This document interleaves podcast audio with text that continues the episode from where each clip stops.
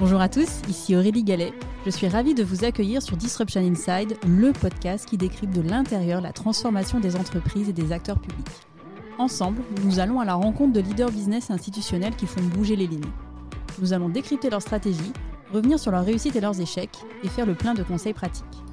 Mon objectif, vous aider à passer à l'action en vous inspirant des meilleurs.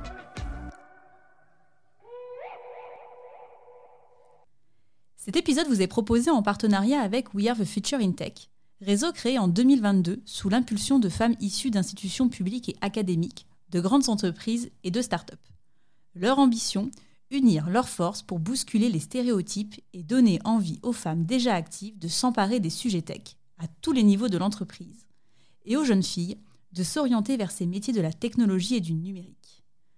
Ces femmes de talent contribuent par leurs actions concrètes dans les écoles et leurs entreprises à une représentation équitable des femmes et des hommes dans ces secteurs clés de la société, dès aujourd'hui et pour demain. Bonjour à tous. Cette semaine, je vous invite à découvrir le témoignage d'Anne Féninger, Head of Data and Software Academy chez Stellantis. Anne a fait la quasi-exclusivité de sa carrière dans le secteur automobile. Après un début de carrière dans le marketing et la communication, Anne a pris le tournant du digital en s'auto-formant sur le terrain. Après trois ans en tant que responsable de la stratégie digitale du gouvernement, Anne réintègre le groupe PSA et prend la direction trois ans plus tard de l'université PSA. Dans cet épisode, je vous emmène découvrir comment Stellantis accompagne l'upskilling et le reskilling de ses talents internes pour accompagner sa nouvelle ambition, devenir une mobility tech company. Tu disais tout à l'heure, donc il y avait entre 700 et 800 personnes qui en 2022, du coup, se sont euh, lancés un peu dans cette, dans cette dynamique. Est-ce que tu peux nous partager quelques chiffres sur euh, le dimensionnement futur de cette équipe et le nombre de personnes qui vont devoir du coup passer par une dynamique euh, de reskilling pour pouvoir bah, justement être éligibles aux postes qui sont proposés? Alors sur la partie software, comme c'est à peu près la moitié de 4500 sur trois ans euh, qui vont être des employés internes euh, ayant suivi une formation, euh, on est sur un ordre de grandeur de 2000, 2200 euh, personnes qui vont, qui vont rejoindre euh, l'équipe software.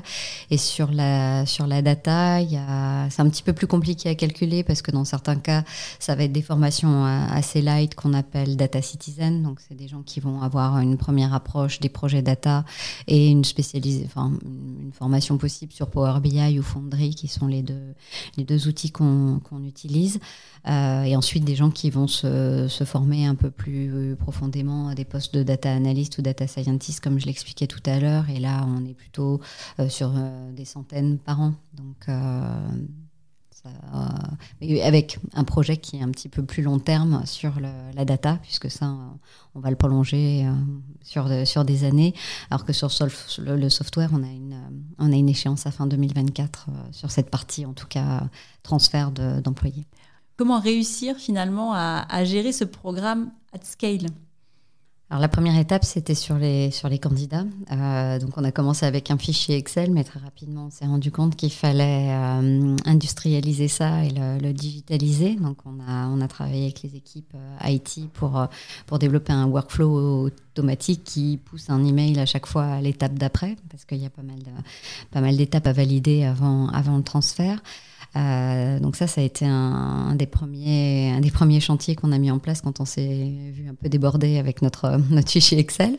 Euh, et pour les, formations, en fait, on se rend compte qu'on a, pris peur un petit peu au début quand on a vu l'ampleur. Euh, des, postes, mais il y a quand même pas mal de points communs et pas mal de bases qui, pour qui vont être utiles pour plusieurs postes. Donc, on fonctionne pas mal par module, mhm. et ensuite on fait des combinaisons de modules euh, donc l'idée, c'est plutôt de développer un catalogue assez complet sur toutes les compétences. Donc il y a un travail aussi qu'on fait avec les, ce qu'on appelle les filières euh, dans, le groupe, où on évalue chaque année toutes les compétences euh, nécessaires dans chacune des filières.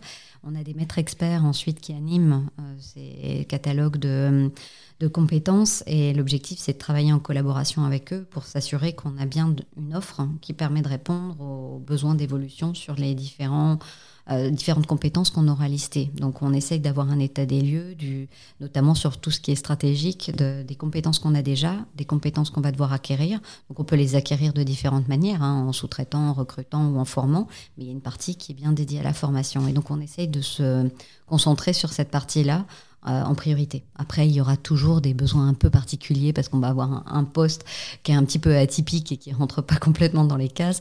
et là, on va, on va aller chercher sur le marché la formation qui nous manque, mais ça, ça reste à la marge, je dirais. L'objectif était surtout de cibler tout ce qui était stratégique et dans les compétences identifiées comme à développer.